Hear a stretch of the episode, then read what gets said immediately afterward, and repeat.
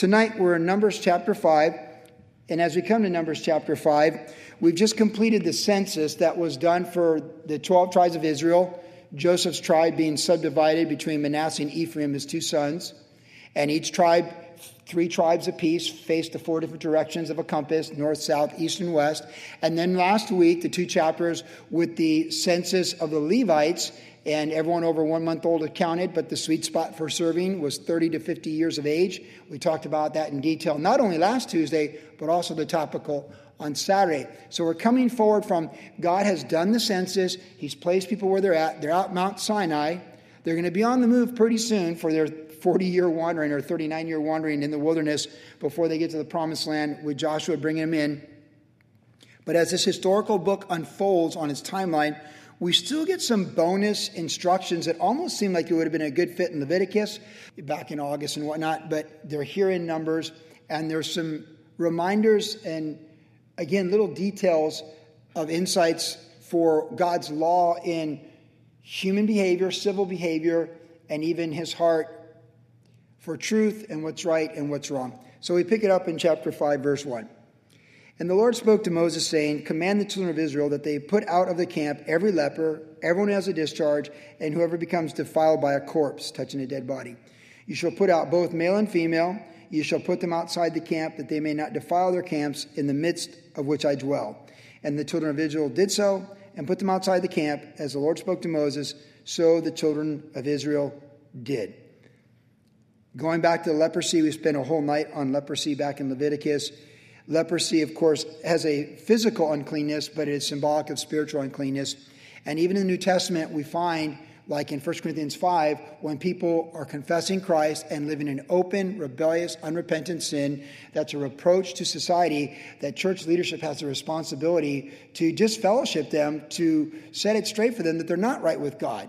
Now, in America, that doesn't happen much. So people keep going to church. They keep going to church, living in sin. Their conscience becomes seared, and they're churchgoers, and they can't discern their right hand from their left. And it's very unfortunate. This does happen in America a lot. In places like Pakistan, it doesn't really happen because either you're all in with Jesus and they throw acid on your face and take your house from you, or you're not in with Jesus and you're not going to take that risk and that identification. But here in America, you can have a soft sell gospel where the gospel is really about you feeling good for yourself, which a lot of people believe. And so they'll say, God wants me happy, while they live in open sin and obvious sin and rebellion to God, or they conjecture a new Jesus of their own sinful behavior that becomes the Jesus of their mind and the Jesus of their church, not according to Jesus, who is I am that I am, because he calls himself the I am in the Gospel of John, the self sufficient one who's holy and righteous and true and all those things, but a different Jesus. And that's why we're in so much trouble in our country right now is that the vast majority of churches don't really believe the gospel and they don't really believe the word of God and they don't really believe in sin. They don't really believe in the blood. They don't really believe in the baptism of the Holy Spirit. They rarely even believe in the power of prayer because we don't believe in those things. Why would you believe in prayer? And they don't really believe that we're, we're condemned humanity under sin and we're in desperate need of a Savior, Jesus Christ. But here we do believe that. Amen? Amen. Yeah. So, you know, in my 33 years of ministry, I've actually had to put people outside the camp like 1 Corinthians 5. Very difficult. I had to put my sister outside the camp over 30 years ago, much to the attack from my mom. But look where my sister's at with the Lord now. She's on fire for the Lord and doing really well. And she respects what I did, the stand I took 32 years ago at Christmas, not to live with someone, not to break bread with someone in open sin. My sister was living in open sin with her boyfriend, going to women's ministries at Calvary Chapels. And we were flying out from Virginia to have Christmas with my family, and I told my mom, God fully convicted me from 1 Corinthians 5 not to break bread with such a person. Now, that will affect your family dinner at the holidays, just so you know. And, you know, it would have been really easy to just go like, ah, it's no big deal. But the Lord's like, no, you need to hold your sister accountable. And it's not about being popular or being easy, it's about being obedient and faithful. And that was a very difficult thing to do. But now, 33 years later, or actually 30 years later, my sister's on fire for the Lord and doing really well with the Lord. And she had to go all the way to being homeless for six years on the streets to come to her brokenness. But she trusts me because she knows I've never capitulated or surrendered the truth in her life. And it even goes back to that time.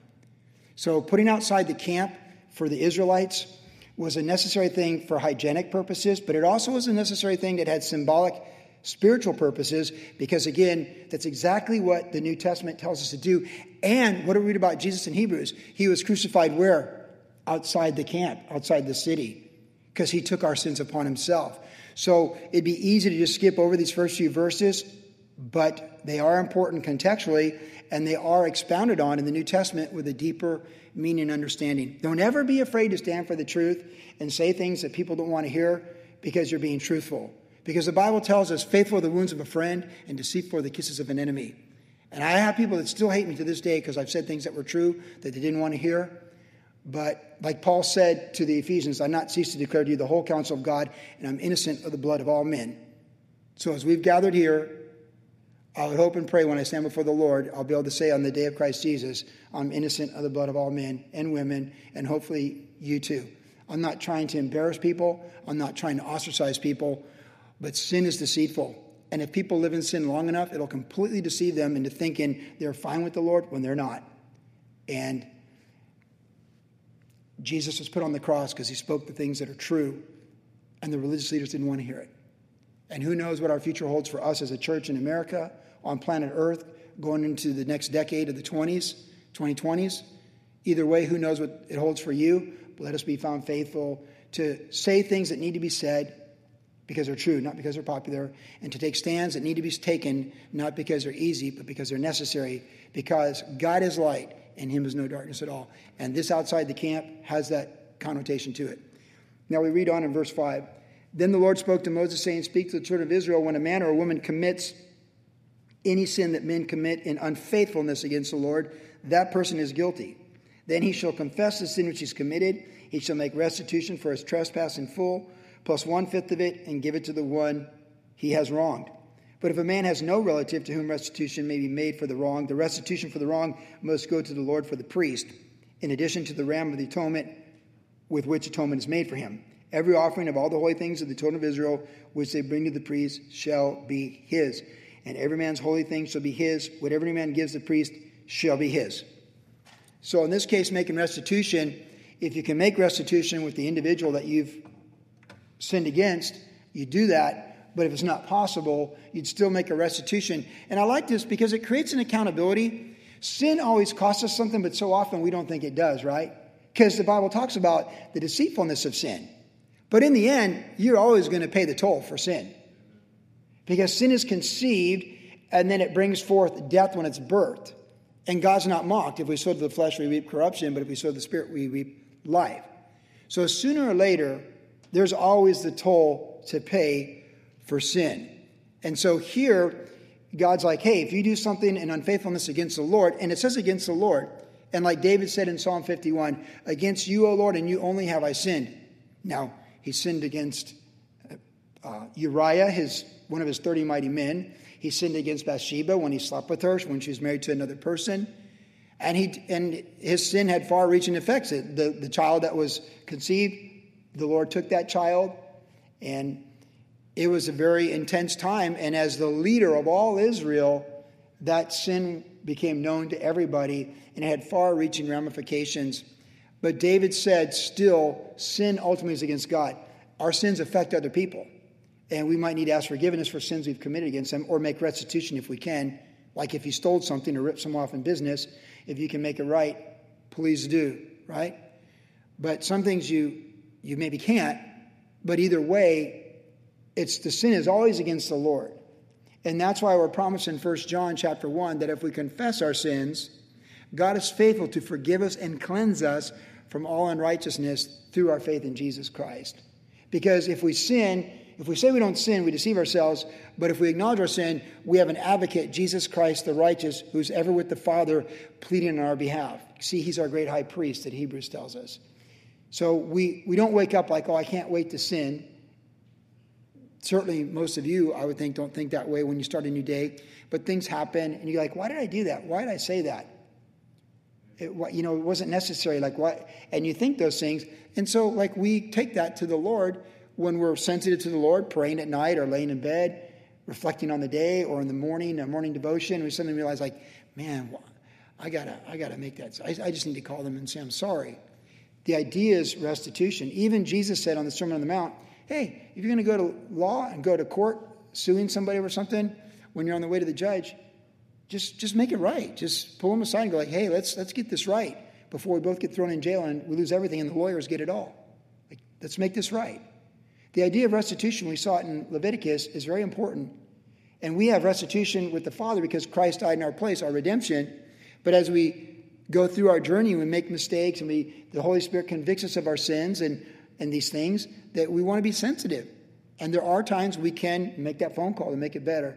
There are times we can humble ourselves and just say, Yeah, I'm really sorry about that. And as I shared with my nephew Josh uh, a few months ago, I said, Josh, you know, if you say you're sorry, nine out of 10 times that's going to get you out of jail with people. Like, really, because think how many people never say they're sorry. So if you can just humble yourself and say you're sorry, like people like if you go around and you burn people and you take advantage of people and suddenly and everyone knows it and then you come back and say like, man, I'm really sorry. They're like, oh, really? Like usually that that that will be good. Nine out of ten times, you saying you're sorry to someone that you did wrong will make things much better. And if you can actually make restitution, like I stole this from you or I took advantage of you, and like, hey, I just want you to receive this gift. Again, going back to my sister. When she was on drugs, she stole the silver bar from my dad's house that belonged to her son Jimmy. It was a gift from my dad to Jimmy, his grandson. It was worth about a thousand dollars. And she stole it, sold it, did drugs with it, that money and everything. And as she was going through the crash program for rehab, that restitution is a big part, of course, in all those 12 step programs, and rightfully so. So she got that job at Macy's during holiday season three, four years ago when she was getting her life together, living in the halfway house. And as soon as she had $900, she gave it to Jimmy. And Jimmy wanted nothing to do with his mom. He didn't want to talk to her. He didn't he wouldn't let me take pictures with his mom for the first year and a half she was sober. He would not let me take a picture with his mom. He didn't want anything to do with it. But that that $900 that she gave him, and believe me, she was making minimum wage when she was working at Macy's as a holiday temp, living in a halfway house. That's definitely minimum wage, in case you don't know your, your payroll cycle. $900 is a lot of money for someone working minimum wage. And she gave that money to Jimmy to make restitution. And I can tell you this that was the beginning of the healing for her and her relationship with her son. And to see photos from this last weekend where she's with her son, his girlfriend, and her son's daughter, so her granddaughter, at a pumpkin patch in San Diego on a day off from, you know, of course, Jimmy became a cop with San Diego this year. And to see them together, I mean, that, that photo that she sent me just brings such joy on a Sunday morning. But the restitution so often sets it straight so that things can be fully restored. Because it's not about the 20%, which is what it was again, right? You catch that? It's one fifth, it's 20%. It's not about the 20% interest on what you took. It's just that you actually have humbled yourself, said you're sorry, and tried to make it right. So, this is a key application to remind all of us tonight. If the Lord points out something that's wrong through confession of sin and unfaithfulness to the Lord, and He shows you that you can do something to make it right, make it right. That's what we want to do. And if we can make, make it right with the Lord, if we can make it right with someone else, somehow, some way, just sometimes a letter is worth more than $1,000 from a stolen silver bar, right? Don't underestimate what good things can happen when we say we're sorry to the Lord. And then when it costs us something, doesn't that generally set us in a direction that we don't want to undo that by doing the same thing again? Right? Like, if it's like the, my famous story about my friend Ray 30 years ago at Vista in the re, drug rehab ministry we had. We shared Christ with him, and he says, I believe it all. And we're saying, well, why don't you give your life to Christ right now? And he says, because I have, you know, $25,000 worth of crystal meth in my closet. Well, I remember to say, you know, and I've told this story before, but like, hey, Let's do this right now. Let's go pour it out. And then you'll be all in with Jesus because you'll never wake up tomorrow and turn your back on Jesus if you poured out $25,000 worth of crystal meth the night before. And, you know, I should have been selling cars that day because he was all in. I sold him on it. And it was an easy sell because I had the power of the Holy Spirit confirming that truth. And we went to that place where he lived in Vista. We walked in a field and we poured out $25,000 worth of crystal meth. And he said, he told me, what about the drug dealers? Like, listen, man, Jesus Christ will protect you, like I taught a couple weeks ago. Don't you worry about the drug dealers. Do the right thing today and he'll take care of you tomorrow when you have to face that. He poured it out. Those drug dealers came in, what? And he's like, hey, I gave my life to Jesus. I poured it out and they left him alone. Because even crystal meth drug dealers are like, that's bad juju. You know, it's probably bad juju to mess with the guy who's confessing Jesus once you know for sure he really is. And it's wonderful to see him and his wife years later just continue to serve the Lord in children's ministry.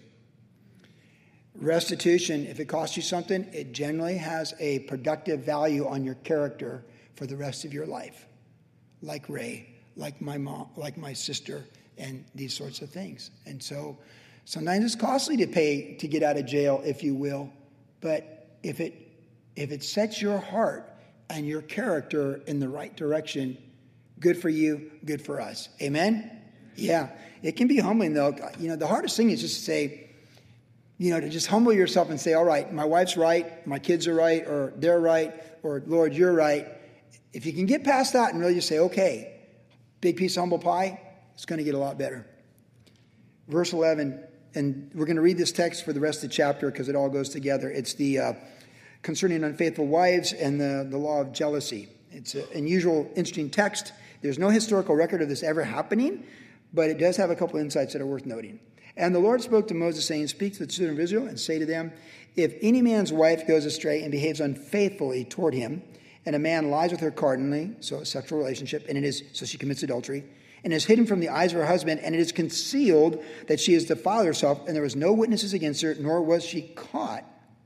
If the spirit of jealousy comes upon him and he becomes jealous of his wife, who has defiled herself, or if the spirit of jealousy comes upon him and he becomes jealous of his wife, although she has not defiled herself, then the man shall bring his wife to the priest. He shall bring the offering required for her, one tenth of an ephah of barley meal. He shall pour out no oil on it and put no frankincense on it, because it's a grain offering of jealousy, an offering of remembrance for bringing iniquity to remembrance. And the priest shall bring her near and set her before the Lord. And the priest shall take holy water in the earthen vessel, take some of the dust that's on the floor of the tabernacle and put it in the water. Wow, stop for a minute. dust from the floor of the tabernacle. This is serious stuff. We talk about holy ground, that's holy ground. Verse 18. Then the priest shall stand the woman before the Lord, uncover the woman's head, and put the offering for remembering in her hands which is the grain offering of jealousy. And the priest shall have in his hand the bitter water that brings a curse. And the priest shall put her under an oath and say to the woman, If no man has lain with you, and you have not gone astray to uncleanness while your husband under your husband's authority, be free from this bitter water that brings a curse. But if you've gone astray while under your husband's authority, and if you have defiled yourself, and some man other than your husband has lain with you, then the priest shall put the woman under the oath of the curse, and he shall say to the woman, The Lord make you a curse and an oath among your people, when the Lord makes your thigh rot and your belly swell. And may this water that causes the curse go into your stomach, and may your belly swell and your thigh rot. Then the woman shall say, Amen. So be it. Then the priest shall write these curses in a book. He shall scrape them off in the bitter water, and he shall make the woman drink the bitter water that brings the curse, and the water that brings the curse shall enter her to become bitter. Then the priest shall take the grain offering of jealousy from the woman's hand, shall weigh the offering before the Lord, and bring it to the altar. And the priest shall take a handful of the offering as a memorial portion, burn it on the altar, and afterwards make the woman drink the water. Then, when he has made her drink the water, then it shall be, if she has defiled herself and behaved unfaithfully towards her husband, that the water shall bring a curse, will enter her and become bitter, and her belly will swell, her thigh will rot, and the woman will become a curse among her people. But if the woman has not defiled herself and is clean, then she shall be free and may conceive children. This is the law of jealousy. When a wife, uh, under her husband's authority, goes astray and defiles herself, or whenever the spirit of jealousy comes upon a man and he becomes jealous of his wife, then he shall stand the woman before the Lord, and the priest shall execute all this law upon her. Then the man shall be free from iniquity, but the woman shall bear her guilt. Well, first of all, this is an unhappy passage just because this would be an unhappy marriage either way, right? Like, did you catch that? Like, I mean, a marriage that has jealousy is a marriage that's definitely missing something in the power of the Holy Spirit in the first place. So for me, this is hard to relate to. My wife has never provoked me to jealousy, and I've definitely tried not to provoke her to jealousy. Jealousy can be something obviously very unhealthy. And if two people love each other, and if the husband loves his wife like Christ loves the church, and she's yielding to her husband as unto the Lord, there's just not going to be a spirit of jealousy in the marriage. So, first of all, let's just say this this is not a good marriage. This is not a healthy marriage.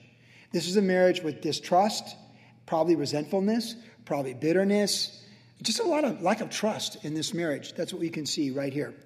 And thus the spirit of jealousy is there. It just, the Lord is not over this marriage because the Lord gives peace, and this type of jealousy would not be the result of the Lord being over it.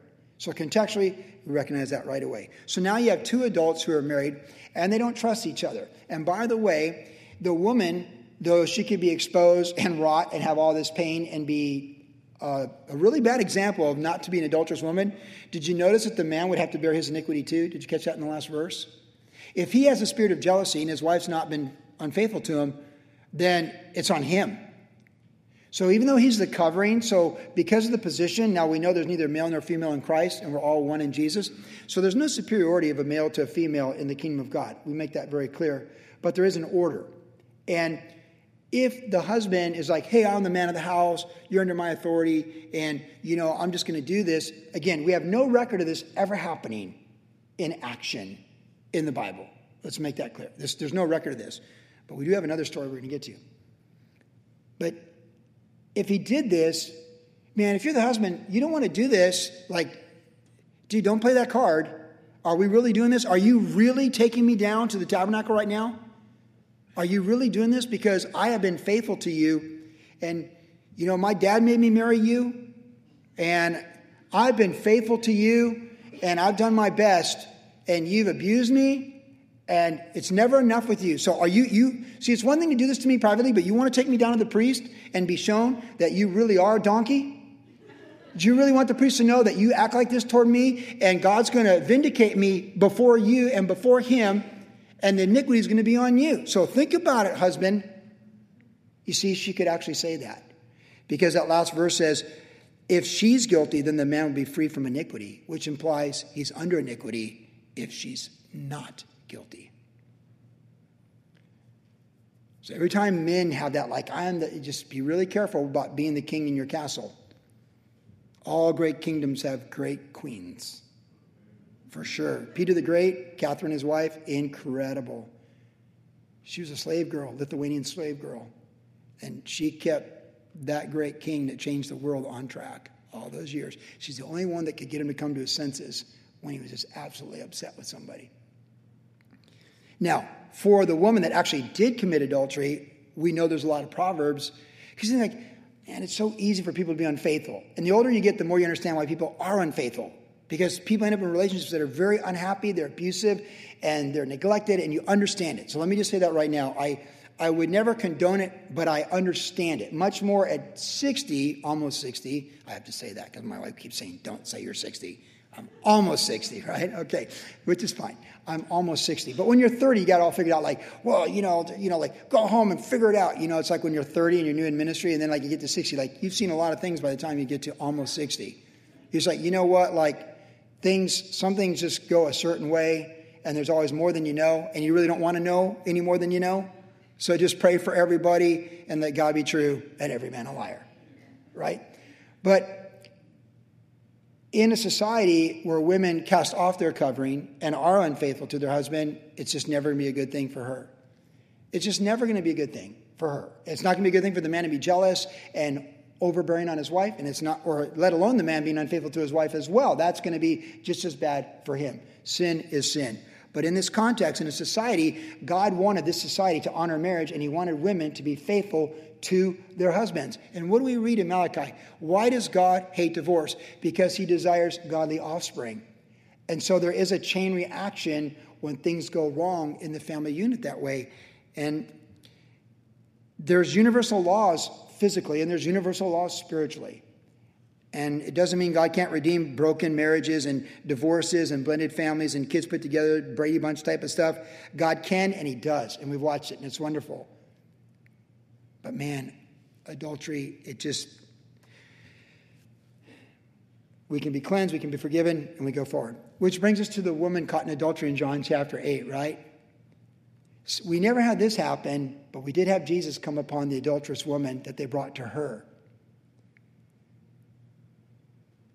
No one has seen the Father but the Son. He has revealed the Father to humanity. And if this is a shadow of black and white where sin separates us from God and holy dirt from the tabernacle mixed with holy water holds someone accountable to reveal things that are hidden because some things are hidden. Don't forget, Jesus said, all things are naked and bare and open before him to whom we must give an account. There is nothing that is hidden that will not be revealed. That is very sobering for me, as I'm sure it is for you. But the woman caught in adultery, as Jesus stooped down on the sand and wrote certain things, we saw, he said, Let he who's without sin cast the first stone. And these men, so determined to catch Jesus between the law of Moses and the grace, the fullness of grace that also Moses had, they all had to go away shamed because not one of them could say they were without sin, especially standing before Jesus Christ who would die for their sins. And that's really the heart of God for the woman caught in adultery. What do you say? Where are your accusers? They're not here. Nor do I condemn you, but go your way and sin no more. So we can never change what happened up until October 12th, 2020, right? I mean, we just can't change anything. There's things that embarrass us, there's great mistakes, great blemishes in our life that precede us to October 13th, 2020.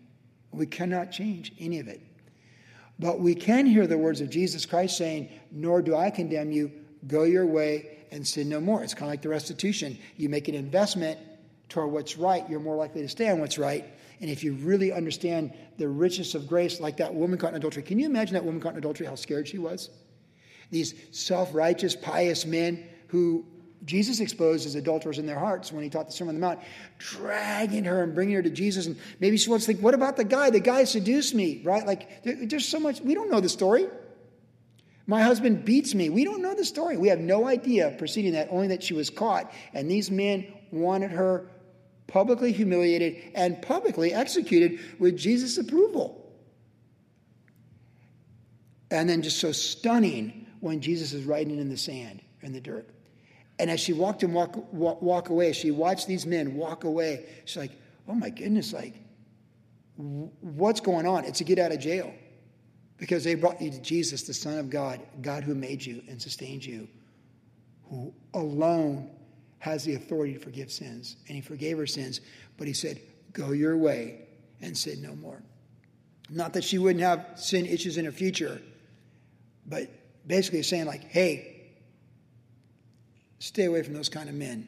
Stay, you know, he did hold her accountable, so stay away from that kind of situation, even excusable contextually. Just go your way and think how scared you were for the last 10 minutes, 30 minutes when all this happened.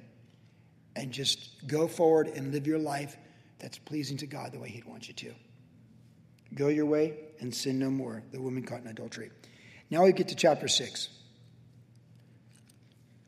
The Lord spoke to Moses, saying, Speak to the children of Israel and say to them, When either a man or a woman consecrates an offering, take a vow of a Nazarite to separate himself or herself to the Lord, he shall separate himself from wine and similar drink. He shall drink neither vinegar made from wine nor vinegar made from similar drink, neither shall he drink any grape juice nor eat fresh grapes or raisins. All the days of his separation he shall eat nothing that is produced by the grapevine from seed to skin. All the days of the vows of separation, no razor shall come upon his head until the days are fulfilled for which he separated himself to the Lord. He shall be holy. Then he shall let the locks of his hair of his head grow all the days that he separates himself to the Lord. He shall not go near a dead body. He shall not make himself unclean, even for his father or his mother, for his brother or sister, as if they, you know, if they passed away when they died, because his separation to God is on his head. All the days of his separation, he shall be holy to the Lord. And if anyone dies very suddenly beside him, and he defiles his consecrated head, then he shall shave his head on the day of his cleansing. On the seventh day he shall shave it. Then on the eighth day he shall bring two turtle doves or two young pigeons to the priest toward the tabernacle of meeting. And the priest shall offer one as a sin offering and the other as a burnt offering and make atonement for him, because he sinned in regard to the corpse.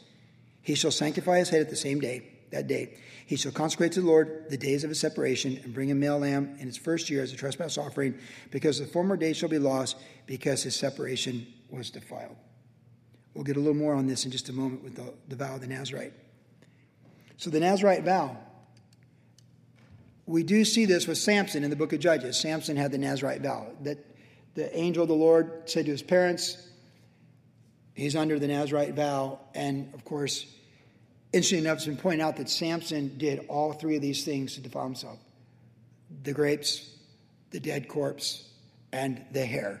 So before the hair was the last of the three that went, where he lost his power, his supernatural power from the Lord, and literally, you know, God's not mocked. Like if you sow to the flesh, you reap corruption. If you sow to the spirit, you reap life. And God was so gracious with him But in the end, he surrendered each one of these parts of the Nazarite vow to the Lord, and ultimately, he lost his power, he lost his eyesight, he was humiliated.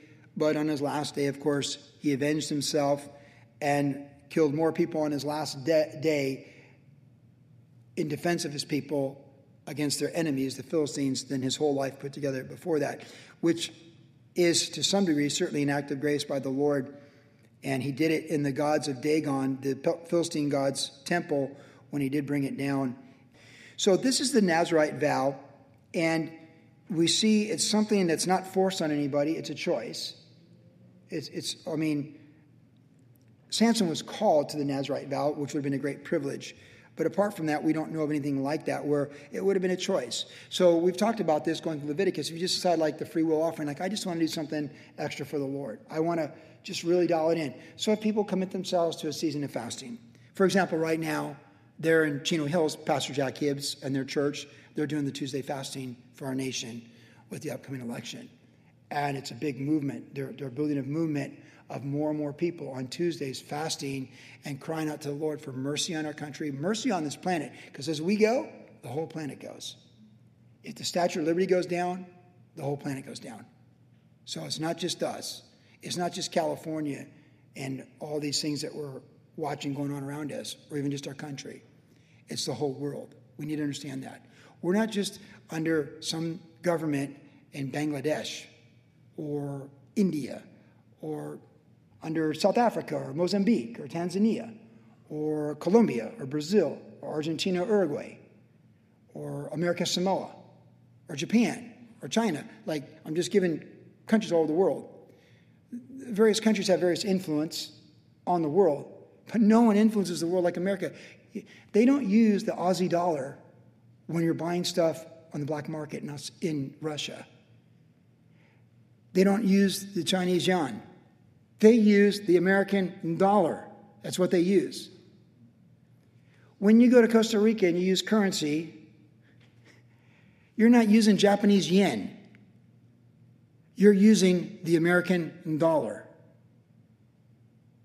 This country is the most unique country in history, and this is the most critical time in our history for those of us who live here, but are the effects of this upcoming election the effects of this clash of social ideas and ideologies and who's funding them. It doesn't just affect us, it's going to affect the whole world. The whole world's watching us. That's why the whole world has an opinion on everything happening in our country right now and this election, as if they think it's their election. Because even though they're not American citizens, they're going to be very much affected by how this plays out. Are we going globalist, full socialism, um, which always leads to full Marxism, which leads to full communism, which of course is full atheism, which destroys societies every single time? Or are we going to follow the biblical model of the nation state where there's national identity with people and the beauty and distinction, the difference between Italians and the difference between Colombians and the citizens of America and the different societies of the world that God honors? It's like when you go to Disneyland and it's a small world, it is a small world. And we are different and we have different cultures. And God's designed those cultures that way. And of course, President Trump's speech to the UN two years ago on the value of distinct nations as opposed to total pluralism of globalism is incredible. You can find it, I think, still, it might be censored. I don't know. Last time I looked, it was still there. It's the most articulate description with a biblical worldview on that. Because, of course, the Tower of Babel is where God dispersed us with different languages. So we wouldn't unify because God knows when we're completely unified, we are rebels against God, and the ultimate rebellion is a new world order in total rebellion to God, devoid of God, persecuting anything other than their secular, humanist, atheist worldview. So you go back to China and the three patriotic three front church 30 years ago, they had a state church that capitulated the gospel and was under the Communist Party, the CCP, and they're allowed to exist. And they attacked all the underground churches. Anyone that wasn't controlled by those churches was controlled by the legacy of Chairman Mao Zedong and the Communist Party, which does not tolerate any God but them being God. Because it's a godless worldview. That's why Ronald Reagan, that's why these previous wars of Vietnam and Korea were fought. They were fought against not people, but ideologies of a godless worldview. The Cold War was a war against ideologies. We believe in God, they don't. Which ideology is going to win the marketplace of thought for people? So now, though, we don't have so much the state church in China anymore. They've destroyed those churches because they don't need them anymore. Because they're hauling everyone off to these death camps by the millions of any religious view because they're all incompatible with the communist Marxist worldview. And this is what's at stake right now. And this is why we need a Nazarite vow in each of our hearts and each of our lives. We don't want to look back later on in our life and think that we were twiddling our thumbs in the month of October when the entire nation and the entire planet was weighed in the balances. And to quote James Dobson and Franklin Graham and Anne Graham Lotz and all these other amazing people, this is it. This is it. Now, I think that I think that without James Dobson saying this is it, or Jack Hibbs and all these other people. It's okay to be political when it's dealing with the destiny of the gospel of Jesus Christ and the freedom of the gospel to preach this. Remember, I told you Ivan Prokhanov, the Russian who was persecuted under Nicholas II, the last czar of the Romanov Empire, and then by Lenin and Stalin and these guys under the rise of the Bolsheviks and then you know, the Soviet Union. The one thing he constantly fought for was freedom of speech in the marketplace of thought so the gospel would have that opportunity. He fought his entire life that the Russian people could have freedom of speech to present their thoughts on the gospel and let those thoughts compete against in the marketplace the thoughts of the atheistic, communist, Soviet worldview. And he ultimately was expelled and died in exile in Germany. Hitler did a very similar thing where he controlled the Lutheran church, which essentially was a German state church and he got them to capitulate the gospel, which most of them already had. But the true evangelical Lutherans, they separated from the Lutheran church about 34, 35, 36 when they saw what Hitler was doing to the Jews and all that stuff. And they stood for the Lord. And they watched the destruction of their nation and all of Europe. But by the time Hitler was invading Poland, he wasn't using the Lutheran church anymore. He didn't need them. He used them to sway the German people in his fascist worldview of intolerance for anything other than his worldview he mocked Christianity and he mocked the Christians. And he got a state church to be compliant to everything he did until he didn't need him anymore. And then he threw him under the bus. At the same time, he's hauling off Jews and everyone else that he didn't like off to death camps in other parts of Eastern Europe. So you see, if you don't confront these things and if you don't deal with the things now seriously in the spiritual realm, this is where they go, what we're seeing from human history. You look at a guy like James Dobson, for 60 years, he gave everything to the family, focused on the family. I dedicated his grandson here on Christmas Eve 14 years ago. And you've watched all that we've watched. And he is crying out with everything he has left in his life before he steps into eternity because he's much older than I am. He's telling us this is it. So the Nazarite vow is for seriousness with the Lord. It's about consecrating ourselves. It's about walking 400 miles to pray for your country in 2008, like I did. So ask ourselves tonight what can you do? What can I do? What can we do to take the vow at such a critical juncture for the Lord for the sake of our lives, our freedoms that are definitely under attack from traitors within? They're so deep in our government.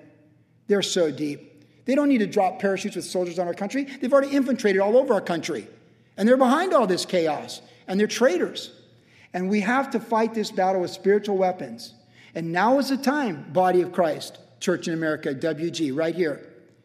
We have to be more serious and more sober than we've ever been in our prayer life. Because it's not about two political parties, it's about two worldview ideologies. And the one that represents Christ tolerates the ones that reject Christ. But the one that fully rejects Christ does not tolerate any place for Christ in our universities, in our workplaces, and in these laws. And as bad as it is now, it's only going to get worse.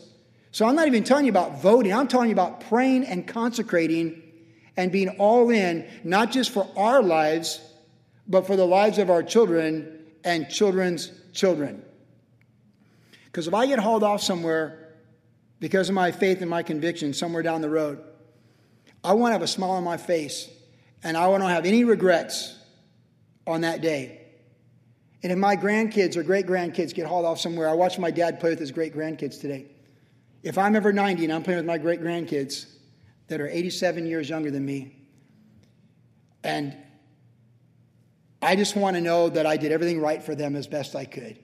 And if those great grandkids of my father are incarcerated or persecuted to the ends of the earth for their faith in Jesus, I want them to know that we did our part to intercede for them for their future. That we, like Bonhoeffer, you know, I think if I was German and I was a German pastor after World War II and I'm preaching the gospel and I'm looking at my country in total rubble, I would think of someone like Dietrich Bonhoeffer who didn't make it. Of course, he was executed by the Nazis right before the war was done. He almost got to the end of the war.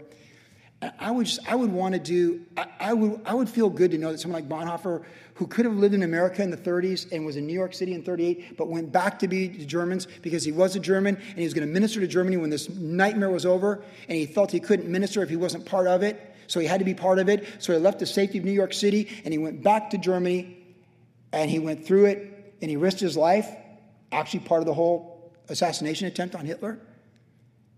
The Val- Valkyrie, the movie, he was part of that in real life.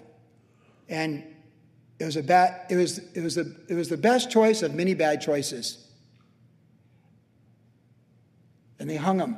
And he taught a Bible study from the book of Isaiah before they took him out back and they hung him before all those Nazis were out of power in less than three weeks after they hung him.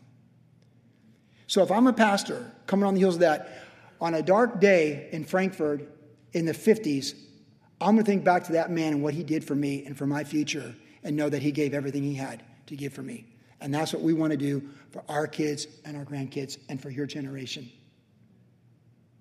The Nazarite vow is all about being set apart and all in completely for the Lord. It's about letting go of things that are that you choose to let go between you and the Lord for more power of the Lord in your life. It's about being a living sacrifice. Literally, when they cut your hair and they burn it on offering, that's a living sacrifice. It's about just being completely all in. When we make those sacrifices, our vision gets sharper. Now, I know most of you are very serious about this time, and you're praying and you're interceding. We're watching every day what's going on in the news around our country. Keep praying. Stay sharp. Don't lose heart. Those songs that Joe had us singing, weren't they great songs? They were just like declar- we're just declaring truth. And it gives us perspective. But don't be soft. This is no time to be soft. It's time to be a Nazarite. Verse 13. Now, this is the law of the Nazarite. When the days of his separation are fulfilled, or hers, we could say, he shall be brought to the door of the tabernacle of meeting, and he shall present his offering to the Lord. One male lamb in its first year without blemish as a burnt offering, one ewe lamb in its first year without blemish as a sin offering, one ram without blemish as a peace offering, a basket of unleavened bread, cakes of fine flour mixed with oil, unleavened wafers anointed with oil, their grain offerings with their drink offerings. Then the priest shall bring them before the Lord and offer his sin offering and his burnt offering. And he shall offer the ram as a sacrifice of peace offering to the Lord with a basket of unleavened bread. The priest shall also offer its grain offering and its drink offering.